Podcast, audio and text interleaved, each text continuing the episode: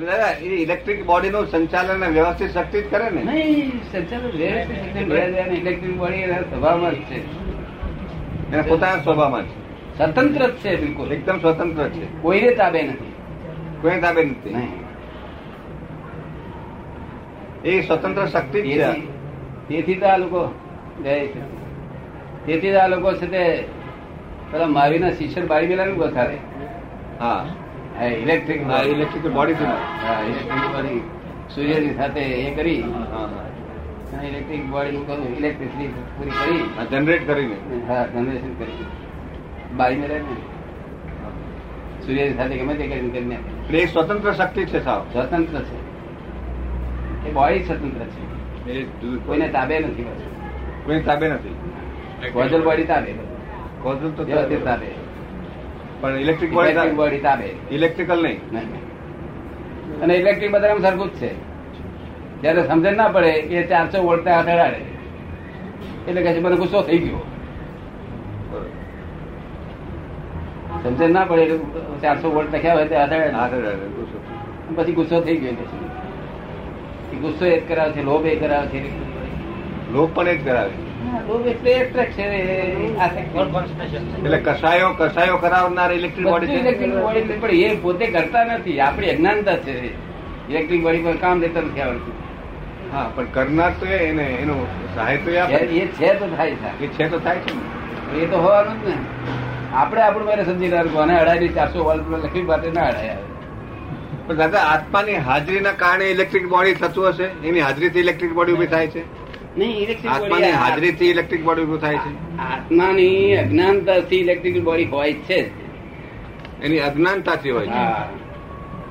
જયારે સજ્ઞાનતા થશે તો જાય. ત્યારે સજ્ઞાનતા મોક્ષ સુધી ઇલેક્ટ્રિક બોડી છૂટી જશે. જો બરોબર. મેગ્નેટિક ઇફેક્ટ ક્યારે ખલાસ થઈ જાય? મેગ્નેટિક ઇફેક્ટ છે ને એ મેગ્નેટિક ઇફેક્ટ જે છે એ ખલાસ ક્યારે એ ખલાસ ક્યારે થાય? ખરાશ તો અજ્ઞાનતા મોક્ષ પ્રાપ્ત મોક્ષ અજ્ઞાનતા ગયા પછી પછી એની ઇફેક્ટ છે જેટલી રહેલી હોય એ ઇફેક્ટ પૂરી થઈ જવી જોઈએ. અચ્છા એની ઇફેક્ટ પણ રહે પૂરી થઈ જવી જોઈએ. ઇફેક્ટ તો રહે અજ્ઞાનતા આજ ખલાસ થઈ પણ ઇફેક્ટ અત્યાર સુધી રહેલી જ તે હા એ સંચય જે છે તે. ખલાસ થાય પછી કશું તો ના ઇલેક્ટ્રિક હોય તમે કશું જ ના કરી શકે. બરોબર. અને નહીં તો ઇફેક્ટ રહેલી હોય છતાં ઇફેક્ટ આટલી બાકી રહી એટલું દેવું રહ્યું પણ હવે ફરી ઇલેક્ટ્રિક બોય તમને કશું ના કરી શકે. જ્ઞાન મળ્યા પછી. જ્ઞાન મળ્યા પછી ન કરે ના ઇલેક્ટ્રિક બોય એને પોતાનો સ્વભાવ. પોતાના સ્વભાવમાં રહે તો ખાવાનું સારી રીતે પચાવે કરે. રોગો ભાઈ ઓછા કરી નાખે. રોગો પ્રજ્ઞા પ્રજ્ઞા વકીલ સાહેબ પૂછે છે પ્રજ્ઞા એની સાથે હોય ને પ્રજ્ઞા? પ્રજ્ઞા જુદી છે. પ્રજ્ઞા એ આત્માની શક્તિ છે. એ તો આત્માની શક્તિ આત્માની શક્તિ છે. અજ્ઞા એ છે તે ઇલેક્ટ્રિક બોડીની શક્તિ ઇલેક્ટ્રિક આજ્ઞા બોડીની શક્તિ અજ્ઞા ઇલેક્ટ્રિક બોડીની શક્તિ પણ તે ઇલેક્ટ્રિક બોડી ના કહેવાય ઇલેક્ટ્રિક બોડી એમાં નિમિત્ત માત્ર છે નિમિત્ત આ નિમિત્ત સમજ પડી ને નિમિત્ત પાવર કે છે કે હા. સંજીવની શક્તિ કે છે હા તો સંજીવની શક્તિ બોલતા હોય ને ઇલેક્ટ્રિક ક્યાં બોલતા હોય? કુંડલીની શક્તિ કહેવાય હા કુંડલીની કુંડલીની શક્તિ જે કે છે તે ના, એ- કુંડલીની એ જુદી છે ચીટી શક્તિ ચીટી શક્તિ કુંડલીની જે છે તે એ કુંડલીની શક્તિ છે ને આ લોકો? એ એક જાતનું અટાગ્રહ છે. શું છે? અઠાગ્રહ અટાગ્રહ છે. ભલે એ લોકો કે પણ અટાગ્રહ એક્સેપ્ટ કરવા જેવી વસ્તુ નહીં. બરોબર. પણ જેને નિમિત્ત હોય ત્યારે તેવું થાય. તેવું ખોટું એ નથી આપણે. શું કહ્યું? એને આપણે ખોટું કહી શકીએ? નહીં કેટલાક નિમિત્ત હોય. નિમિત્ત. એક માણસ એક માણસ ખૂબ તાળ આવ્યો હતો. ત્રણ ચાર દિવસ સુધી તાવ આવ્યો. ડાક્ટરે કહ્યું કે ખાઈશ નહીં કશું. તો તે પેલા એના વાઈફ ને કહ્યું તું મને શીરો કરી આલ કે છે ચાર દાડા પછી. આટલું શીરો ખાધો ખાઈ મટી ગયું ઉતરી ગયું. માટે કે બધાને આવો ના દેખાડું દે શું કહ્યું? કોઈ કોઈ શીરો ખાઈને મરી જાય કોઈ શીરો ખાઈ જાય જીવી જાય. આ દુનિયામાં દરેક જણને અપવાદ છે. એટલે બધાને આપણે એમ ના કહેવાય તમે કુંડલીની શક્તિ જાગૃત કરાવો. જે જાગૃત કરતા હોય તેને આપણે અટકાવી ન શકીએ. એ હઠિયોગ પ્રયોગ છે. શું છે? હઠિયોગ પ્રયોગ. છે. હવે પેલા માણસ જો ને શીરો ખાઈને મટી ગયો. તા ઉતરી ગયો. ડાક્ટર બીજા ગભરાઈ ગયા ભાઈ એવો ગભરાઈ આ શીરો ખાઈ શીરો ખાઈ મેં એવું વાંચ્યું દાદા કે કુંડલીની શક્તિ જે છે ને it's a point that is dividing body and soul body અને સોલને ડિવાઈડ કરનારું જે પોઈન્ટ છે નાભીમાં એને કુંડલીની કહે છે. એ કહે છે કે બોડી અને સોલ એને ડિવાઈડ કરનારું જે પોઈન્ટ છે એ કુંડલી કુંડલીની શક્તિ છે એમ એક જગ્યાએ લખ્યું છે. હમ. કુંડલીની જે શક્તિ છે કુંડલીની એ સોલ અને બોડીને ડિવાઈડ કરનારો એક તત્વ છે. તત્વ નહીં. Point not- just in between the soul and the body એટલે પોઈન્ટ અને બોડી અને સોલની વચ્ચેનું જે પોઈન્ટ છે એ તમે જાગૃત કરો તમે સોલની કોન્શિયસનેસ આવે એમ કેમાં એમનું કહેવાનું એમ છે કે બોડી અને સોલ વચ્ચેનું જે પોઈન્ટ છે તે કુંડલીની શક્તિ છે. કુંડલીની શક્તિ જાગૃત કરો એટલે આત્માની જાગૃતિ થાય. એમ એમ કહેવાનું પણ એ કુલ્લેની શક્તિ હેલ્પ કરે છે આત્માની જાગૃતિ જાગૃતિ નથી લાવતા. આત્માથી જાગૃતિ માટે જવાને માટે વૈરાગ લાવે છે. શું લાવે છે? વૈરાગ લાવે છે. જેટલો વૈરાગ જોઈએ ને એ બધો વૈરાગ મળી જાય છે. હંમેશા કોઈ દાડો આત્મા જ્ઞાન સિવાય જુદો પડે જ નહીં. પણ વૈરાગનું સાધન મોટા મોટું ઊંચા ઊંચું વૈરાગનું સાધન તરીકે વાપરે છે કુંડલી તો એ જાગૃત થાય તો પછી એમાં પ્રજ્ઞા ઉત્પન્ન થાય કે નહીં? પ્રજ્ઞા વિતરાગતા નથી કુંડલીની જાગૃત થયા પછી પ્રજ્ઞા ઉત્પન્ન થાય કે નહીં? કુંડલીની જાગૃત થાય પછી પ્રજ્ઞા ઉત્પન્ન થાય કે નહીં? નહીં. નહીં. જે પ્રજ્ઞા જે માને છે એ ચિત્ત પ્રજ્ઞા દશા માને છે. ચિત્ત કે પ્રજ્ઞા વૈરાગ ને લઈને માને છે. હા વૈરાગ. વૈરાગ ચાલે ચાલે, ચલાવી લે બધા વખત ચલાવી લે. આવે તો શું ના આવે તો શું એવું ચલાવી લે. તમને સમજાય છે પણ અજ્ઞાનતા ના જાય જરાક હરી કરીએ ને. બધું ચલાવી દે બધું ચલાવી દે. સ્ત્રી વગર ચલાવી દે બીજા બધા ચાર ચાર દિવસ અપવાસ કરે બધું. એ પણ મોટો જબર અહંકાર થયો ને દાદા? અહંકાર મળે પણ હેલ્પ કરે. હેલ્પ કરે. હેલ્પ કરે એનાથી. એનાથી આત્મા કોરી કાઢે. પછી ગુરુ મળી આવે તો એક જ અવતાર મુકેલાઈ જાય પણ તે બધાને ના ચાલે પેલો શીરો ખાવાનું બધા કહે કહેતો કે તો ઘણા મરી જાય શીરો ખાઈ. મરી જાય ઘણા. વકીલ છે, આ- આ છે તે આપણા એ જે રીતે છે, લાય શીરો ખાવા મળે ના કહેવું પડે ને ના જ પડે. ના કરાય એ કોકની પ્રકૃતિ હા કોકને છે. દાદા એવું મને કહ્યું કે વ્યવસ્થિત શક્તિ જે છે એ વ્યવસ્થિત શક્તિ એ આપણે રોજ પ્રાર્થના કરીએ. અને પ્રાર્થનામાં ધ્યાનમાં એ આવતી હોય. કે વ્યવસ્થિત શક્તિનું નમસ્કાર કરું છું. તો એ આપણને આત્મા સુધી પહોંચાડે ખરી કે નહીં? આપણે જે પ્રાર્થના કરીએ એ ધ્યાન કરીએ. ધ્યાન કરીએ ધ્યાન કરતા હોઈએ. બોલાવે ને હા. ધ્યાન કરતા હોઈએ. એમાં પ્રાર્થના રૂપે વ્યવસ્થિત શક્તિને આપણે પ્રાર્થના કરીએ. અને આપણે કરતા જ નથી વ્યવસ્થિત શક્તિ કરે છે આપણે કઈ કરી શકતા નથી. હું તો કઈ કરતો નથી. જ્ઞાન મળે પછી શું કરો? પ્રશ્ન શું છે? વ્યવસ્થિત પ્રાર્થના કરે. આ વ્યવસ્થિત વ્યવસ્થિત શક્તિ પોતે પ્રાર્થના કરે છે ને? પ્રજ્ઞા જે આવે છે એ વ્યવસ્થિત શક્તિમાંથી આવે આવે છે કે નહીં? જે પ્રજ્ઞા છે પ્રજ્ઞા એ વ્યવસ્થિત શક્તિમાંથી આવે છે ને? શું? પ્રજ્ઞા? ના. કારણ જ્ઞાન મળ્યા પછી તો હું તો કઈ કરતો જ નથી. જ્ઞાન મળ્યા પછી કે હું તો કઈ કરતો જ નથી? વ્યવસ્થિત શક્તિ તો વિસર્જન કરે છે. શું કરે છે? વિસર્જન કરે છે. સર્જન કરતી નથી. પણ આત્માને પહોંચાડવામાં મદદ કરે કે નહીં? આત્માને માં- આત્મા સુધી પહોંચાડવામાં એ મદદ મદદ કરે છે ને વ્યવસ્થિત શક્તિ? પહોંચાડવામાં મદદ કરે છે ને? એ લેવા દેવા નથી. આત્મા તમને પહોંચાડવું કે ના પહોંચાડવું કઈ લેવા દેવા એ એની ગેરંટી નથી એમ કે અને ના ગેરંટી નથી.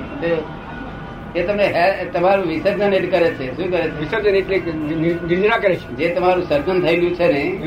સર્જન જતી વખતે પ્રોજેક્ટ કરતી વખતે જે કઈ જે પ્રોજેક્ટની તમારી જે એ હોય છે સ્લીપ તે પ્રોજેક્ટની સ્લીપ એમાં જાય છે પછી અહીંયા આગળ સર્જન કરે છે.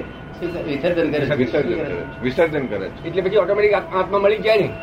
એ વિસર્જન થાય જેમ જેમ વધારે થતું જાય એમ આપણે એને જોઈએ. એ કહે છે કે જેમ જેમ વિસર્જન થતું જાય એમ પછી આત્માને આત્મા પ્રાપ્ત થાય ને. હા પણ વિસર્જન થાય ને સર્જન ના થાય તો આત્મા પ્રાપ્ત થાય. પણ સર્જન ચાલુ રહે છે. સર્જન ચાલુ રહે છે. વિસર્જન એટલે ઇફેક્ટિવ ઇફેક્ટ એના તામામાં છે. કોઝિસ એના તાબામાં નથી. પણ કોના જે દેવજી શક્તિના તાબામાં નથી કોજી બરાબર. અમુક હદ સુધી કોજી એના તાબામાં છે અને મનુષ્યમાં આવ્યા પછી કોજી એના તાબામાં નથી એટલે આપણે કાયમ માટે જ કોજી એના તાબામાં નથી એમ કહીએ છીએ. વિસર્જન શક્તિ કરે છે. કેવું શક્તિ વિસર્જન જ કરે છે. હે? પ્રોજેક્ટ નવું બીજ નથી પાડતી. નવું બીજ આપણે પાડીએ છીએ. વ્યવસ્થિત શક્તિ વિસર્જન ખાલી કરી બીજું વિસર્જન કરે વિસર્જન. કરે. આપણે સર્જન ન કરીએ તો પછી- વ્યવસ્થિત શક્તિ દાદા વિસર્જન કરે છે? તો સર્જન કોણ કરે છે?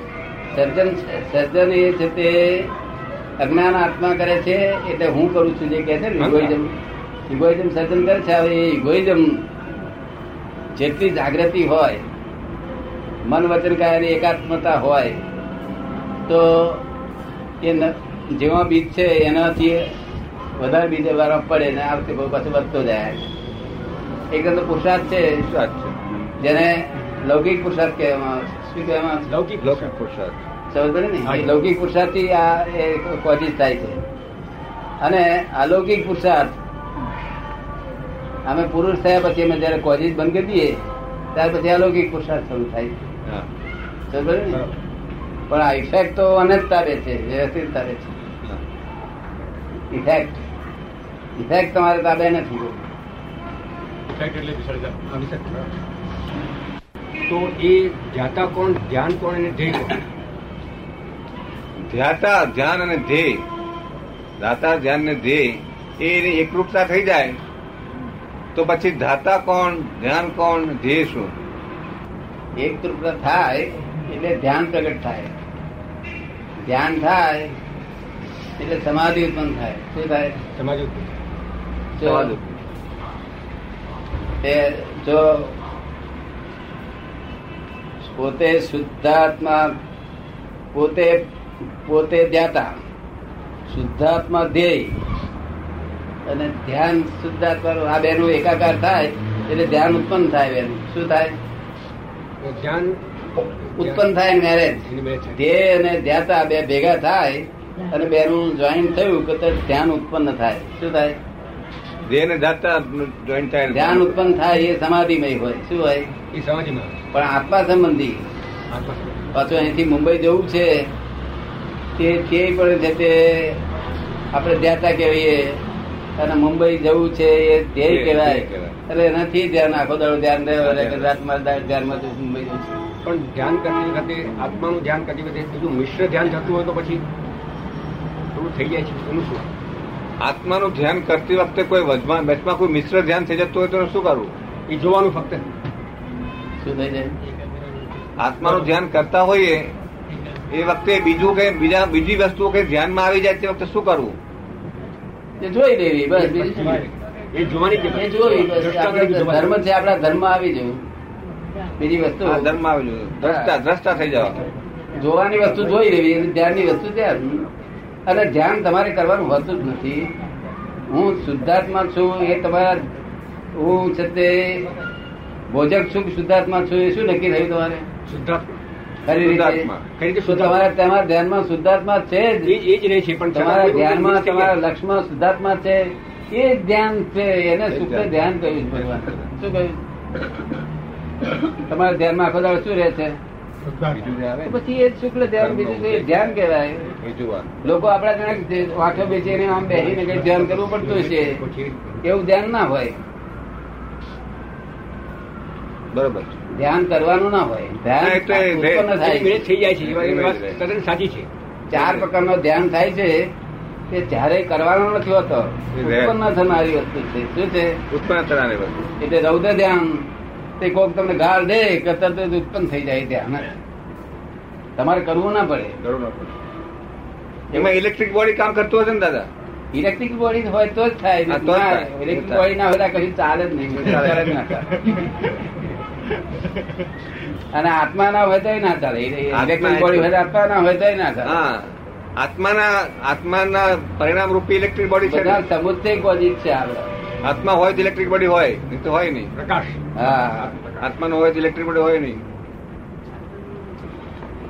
જેને રહેતે નિરંતર એ શુક્લ ધ્યાન છે એ મોક્ષનું કારણ છે બીજા બીજા દખલમાં ન ઉતરે તો કામ થઈ જાય એવું તેમને હાથમાં આપ્યું છે ને. ભલે શાસ્ત્રો ના કહેતા એક શુક્લ ધ્યાન કાઢવા નથી તારીખ સંકેત નથી છતાં અમે કહીએ નિગા ધ્યાન છે અમને અનુભવમાં આવે છે. સંયમ કેવો રહે છે તરત સંયમ કેવો રહે છે આપ જાણે બેસે बैठी है मेरे को जब मेरे गुरु जी गए थे ना उन्होंने मेरे को माला दिया और एक तब अगर ईश्वर को मानकर दिया તો શું કરવાનું શેનું ધ્યાન કરવાનું ધ્યાનમાં બેસીએ ત્યારે શું કરવાનું શેનું ધ્યાન કરવાનું જોઈએ ને, આ જોઈ પડશે. એકાગ્ર- એકાગ્રતા થઈ છે કે ધ્યાનમાં થઈ છે કે હા એ તો હજુ સમજશે તારે થાય ને તો એ કે કહે છે કે મારા ગુરુએ મને એક માળા આપી હતી એ બધું આપેલું એક અગરબત્તી આપી હતી એ લઈને બેસવાનું અને ધ્યાન કરવાનું એમ કહેલું. પણ એ હવે મારે શું કરવું? ધ્યાનમાં શું કરવું જોઈએ? ના પણ એનાથી શું ફાયદો થયો? ક્રોધમાનમાં આવેલું ઘટ્યા પછી એમ પૂછો ક્રોધમાનમાં ઘટ્યા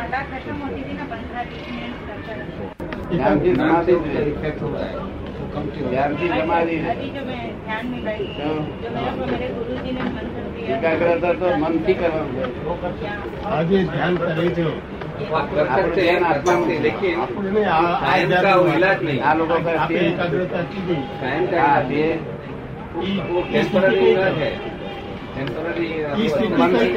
એ તો અજ્ઞાનતાથી મનથી કરવાની. तो होता है અને આ- हम એ યોગ કહેવાય. ज्ञानी नहीं એ कहा એવું. लेकिन साइड जातना योग। जो ज्ञानी आपका एक देह योग। कराता है ચક્કરો પર બહુ છે. ચક્કરો પર એકાગ્રતા થઈ. पहचान कराता है બીજું आपका जो पद है वो वचन योग। बैठा देता है તો જપ યજ્ઞ બોલ્યા કરે वो वो જપ બોલ્યા જ કરે લાખો જપ કર્યા કરે